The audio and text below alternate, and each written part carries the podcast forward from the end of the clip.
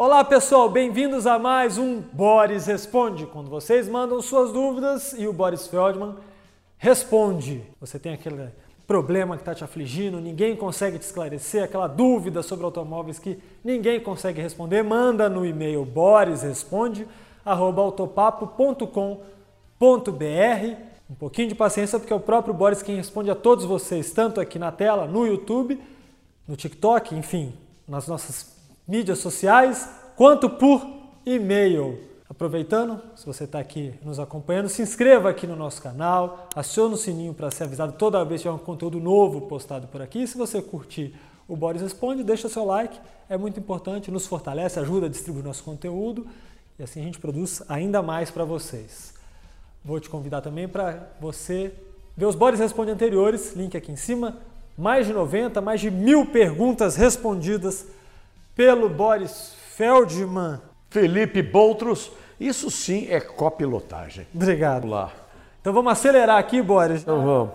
Com a pergunta do Rafael Rodrigues, que só abastece com gasolina premium. Ele fala que antes usava Octa Pro e agora usa V Power Racing. Ele entende que esse combustível, né, o premium, é utilizado em carros com uma taxa de compressão mais elevada. E ele tem um Fusion. E ele fala aqui que a taxa é 9,3 por um. Mas o problema é que quando ele abastece com gasolina aditivada, ele falou que comum ele nem coloca. Quando ele colocar aditivada sem ser a premium, o carro dele falha, não pega de primeira, morre. Ele não está entendendo por quê. Ele quer saber de você, agora, se você vê algum sentido nessa, nesse é, preconceito aí do carro dele, do Fusion, com a gasolina comum, comum não, aditivada, que não é prêmio. Bem-vindo, Boris. Bem-vindo, Felipe nosso copiloto. Bem-vindo, Charles, nosso operador de áudio, vídeo e outras tantas. E bem-vindos vocês todos que estão nos acompanhando. Muito obrigado pela audiência, muito obrigado pelas perguntas, porque se não tiver pergunta, não tem resposta. Se não tiver resposta, não tem Boris Responde. Tá certo, Felipe? Rafael tem um Fusion e o Fusion dele tem uma alergia à gasolina aditivada, eu não sei, ou ele vai no alergista ou vai num psicólogo para explicar esse problema do, do carro dele contra aditivada. Porque, ok, se você punha a Octa Pro da Ipiranga ou a Shell Racing, tem mais octanagem, que seria muito bom e quase que fundamental num carro com taxa acima de 11 mas com taxa de 9,3 para 1, não tem sentido. Não faz sentido, tem alguma outra coisa errada. Porque etanol, a diferença da prêmio para outra é de 27% para 25%. 2% é quase desprezível. Não dá para explicar por aí. Tá difícil, viu, Rafael? Não sei explicar isso não. Mas não é normal. Claro que não é normal. A nossa gasolina aditivada, ou comum, tem uma excelente octanagem. Hein? Pode pegar um carro com motor aí de 10.5, 11 para 1, que a nossa comum ou aditivada tem uma boa octanagem. A prêmio, então, nem se fala. Uh, no padrão RON tem mais de 100 octanas. Então não faz sentido o carro ter essa alergia toda para uma gasolina com uma octanagem mais baixa, a menos que tem algum problema no ajuste no sensor eh, de antidetonação, anti-knocking do seu carro, no sensor lambda, um dos dois, que não está reconhecendo, não está permitindo o motor funcionar bem com essa gasolina de octanagem não é baixa, menor que a prêmio, mas teria que funcionar. Tem algum problema de regulagem ou então um problema mesmo psíquico do seu motor. Está com encosto. Bom, tá um caminho dado aí para você procurar já a orientação. Vamos acelerando aqui com Sidney Oliveira, que ele fala que tem uma discussão frequente aí entre os condutores é que a pista molhada diminui o desgaste do pneu devido ao menor atrito com a superfície e também a menor temperatura na banda de rodagem. Faz sentido isso, Boris Feldman? Nunca ouvi falar de testes para isso. Teoricamente, o desgaste não pode ser maior com asfalto molhado. Deve ser menor, porque realmente o atrito cai. e principalmente a temperatura. Todos dois vão influir no desgaste do pneu. Se isso foi cientificamente comprovado, não faço a menor ideia. Vou dar uma pausa aqui no Boris Responde para te dar uma dica, uma dica preciosa se você está pensando em comprar um carro seminovo. É você ir lá na nossa parceira Olho no Carro, lá com a placa desse seminovo, desse carro usado que está pensando em comprar. Você vai fazer um levantamento completo do histórico desse carro, se tem indício de passagem aí por leilão, se tem alguma pendência judicial, se tem alguma pendência, um indício de perda total, enfim, você só vai comprar um carro aí problemático se você vacilar e não for lá na olho no carro. E se você está nos seguindo aqui, vou deixar um presentão, um desconto de 25% na olho no carro. Link na descrição. E se você vacilar, bobeou porque esse desconto é limitado, ainda tem um de 15%, link na descrição também. Então vai lá na olho no carro, não compre o seu usado, o seu seminovo com problemas. Voltando aqui ao nosso Boris Responde, a pergunta do Fábio Chagas, que tem uma Caravan 1985. Ele quer saber se é possível transformar numa ambulância nos moldes da época. Ele quer saber, como no Brasil tudo é proibido, ele está com essa dúvida. Ô, Fábio, você pode, teoricamente, transformar sua, é, sua caravana numa ambulância. Você é enfermeiro, médico, você tem uma clínica. O que, que é isso, Fábio? Agora, você tem que conversar antes numa des, desses centros que homologam transformação de automóveis. Se eles disserem que emitiriam um laudo para o Detran concordar com isso, tudo bem. Se não emitir o laudo, você vai ter que fazer várias modificações nessa carroceria é só para simular ou é para valer, para virar ambulância mesmo? Isso aí quem vai resolver é o centro que homologado para certificar automóveis que tiveram suas características originais modificadas. Caravan ou caravan? Caravan. Cara, caravan em alemão, caravan em português. O Ronivon Lemos tem um gol AP 2005 queimou a junta do cabeçote, Boris. Ele retificou só o cabeçote e trocou a junta. Mas mesmo assim, de vez em quando, ele fuma. É normal? Que vício horrível esse, não? Do, do carro dele. Fumar. Não se fuma mais hoje, gente. E alguém fez alguma coisa incompleta ou mal feita nessa retífica. Não tem cabimento o carro fumar.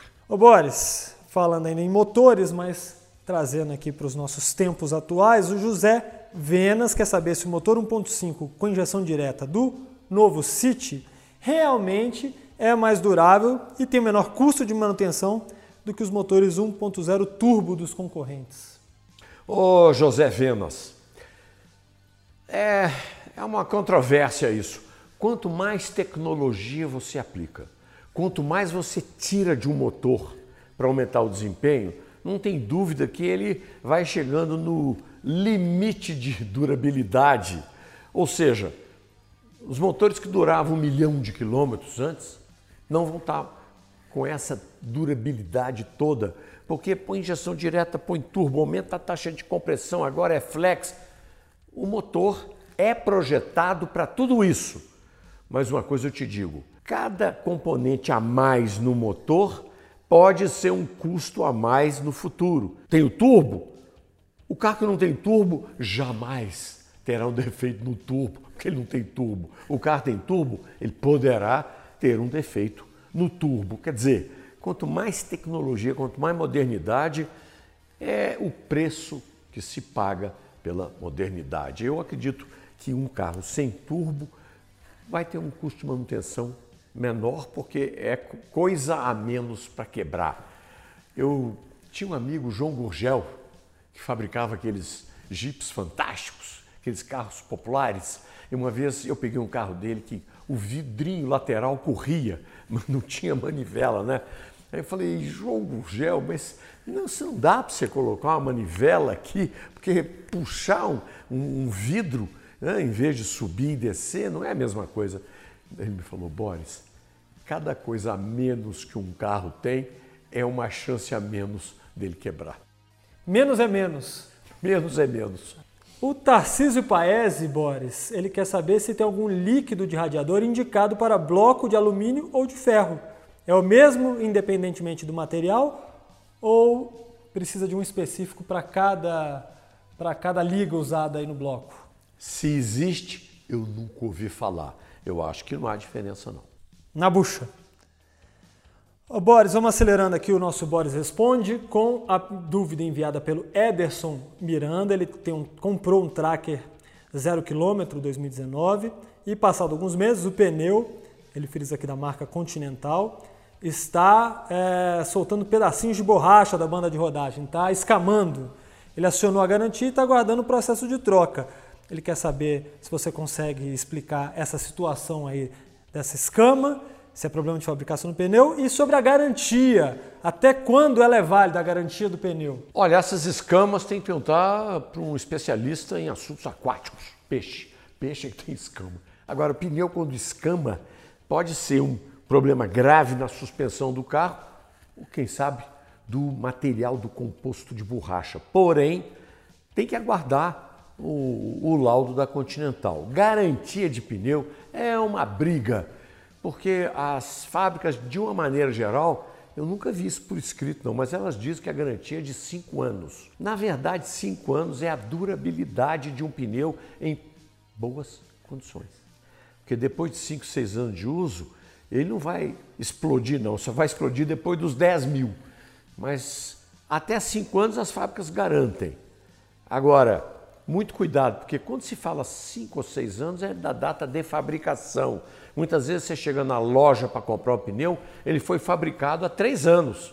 Então você vai ter só dois ou três anos do pneu em boas condições. As fábricas dizem que elas garantem a partir da nota fiscal que você comprou o pneu na loja. Esse assunto é polêmico, sempre aparece aqui essa dúvida no Boris Responde. O Brian Vergueiro quer saber também sobre peças automotivas. No caso, quer saber se as não originais são necessariamente piratas ilegais, ou se existe alguma que são comercializadas, algumas, né, que são comercializadas legalmente. Não. Nós temos que dividir a sua pergunta em duas e, portanto, a resposta também. Você tem a peça original ou genuína, aquela que vem na embalagem da fábrica. Né? Você tem um Passat. Vai comprar uma peça para esse Passat aqui, a embalagem é da Volkswagen, a peça é original. Essa é a tranquilidade máxima que você pode ter na hora de substituir uma peça. Você tem também as peças de muito boa qualidade. Muitas vezes quem forneceu o amortecedor desse Passat aqui fornece também para a loja de peça. Então você está comprando uma peça igual à original.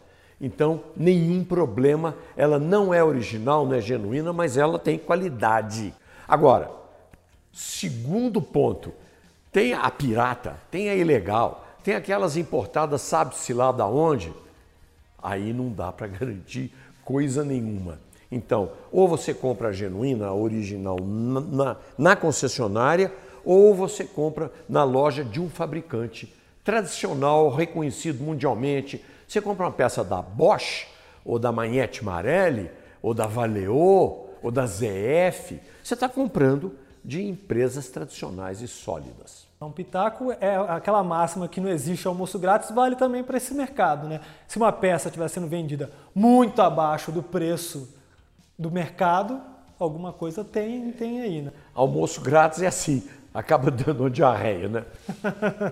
o Silvério Cunha te dá parabéns pelo Boris Responde, falou que já assistiu todos. Nem eu, hein? e ele tem um Lancer e fez a troca do óleo em casa. Foi um mecânico que trabalhava na concessionária Mitsubishi. Aí ele foi conferir o, o serviço depois de feito e viu que o nível do óleo está próximo do mínimo. Ele fala aqui na vareta, né? próximo daquela marcação do mínimo na vareta. Falou que a última vez que ele fez isso na concessionária ficou próximo do máximo. Ele quer saber se completa o óleo e aí vem a outra dúvida, né? Esse óleo só é vendido a granel, ele não está achando na região. É um, ele falou que é um Lubrax 10W30. Se ele tiver que completar, é melhor ele completar com o óleo da mesma marca ou com o óleo da mesma especificação? Então vamos responder em duas partes. Primeiro, tanto faz o óleo do cárter estar próximo do máximo como próximo do mínimo. O que não pode é estar abaixo do mínimo. Então, vamos deixar bem claro: você não precisa de completar. Se não chegou ainda no, no mínimo, não se preocupe. Só se ele estiver abaixo do mínimo. Aí você começa a se preocupar.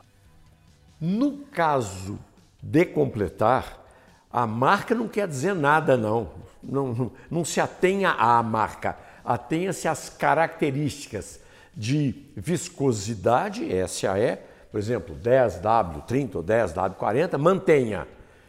E também as especificações de aditivação, né? que o, óleo pode ser uh, SL, SN, SM, isso que você tem que prestar atenção além da viscosidade.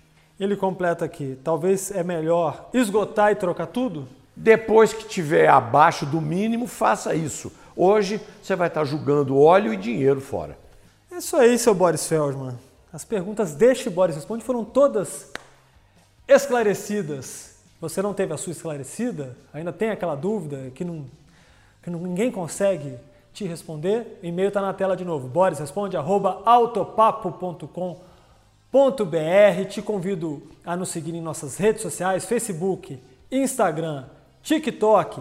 Também estamos com podcasts nas principais plataformas de áudio. Também estamos lá no autopapo.com.br, um dos maiores portais de automóveis do nosso país. Certinho, Boris Feldman? É, e quem não se inscreveu? Puxão de orelha! Pô, oh, tá nos vendo, tá fruindo né, de todos os conhecimentos nossos. Falar em nossos, o nosso portal continua firme entre os três maiores do Brasil de conteúdo automobilístico. Então, tem que agradecer não só a audiência de todos vocês, como a turma que produz o Boris Responde, mas também essa valorosa e brilhante equipe do Alto Papo, que dá apoio aqui a gente. E essa equipe já foi eleita a melhor, o melhor time, a melhor equipe de conteúdo jornalístico de automóveis do Brasil. Muito obrigado a todos vocês. Valeu, pessoal, muito obrigado. Até a próxima. Gostou das respostas? Assine nosso canal, cutuque o sininho e veja também a playlist com todos os episódios do Boris Responde que preparamos para você.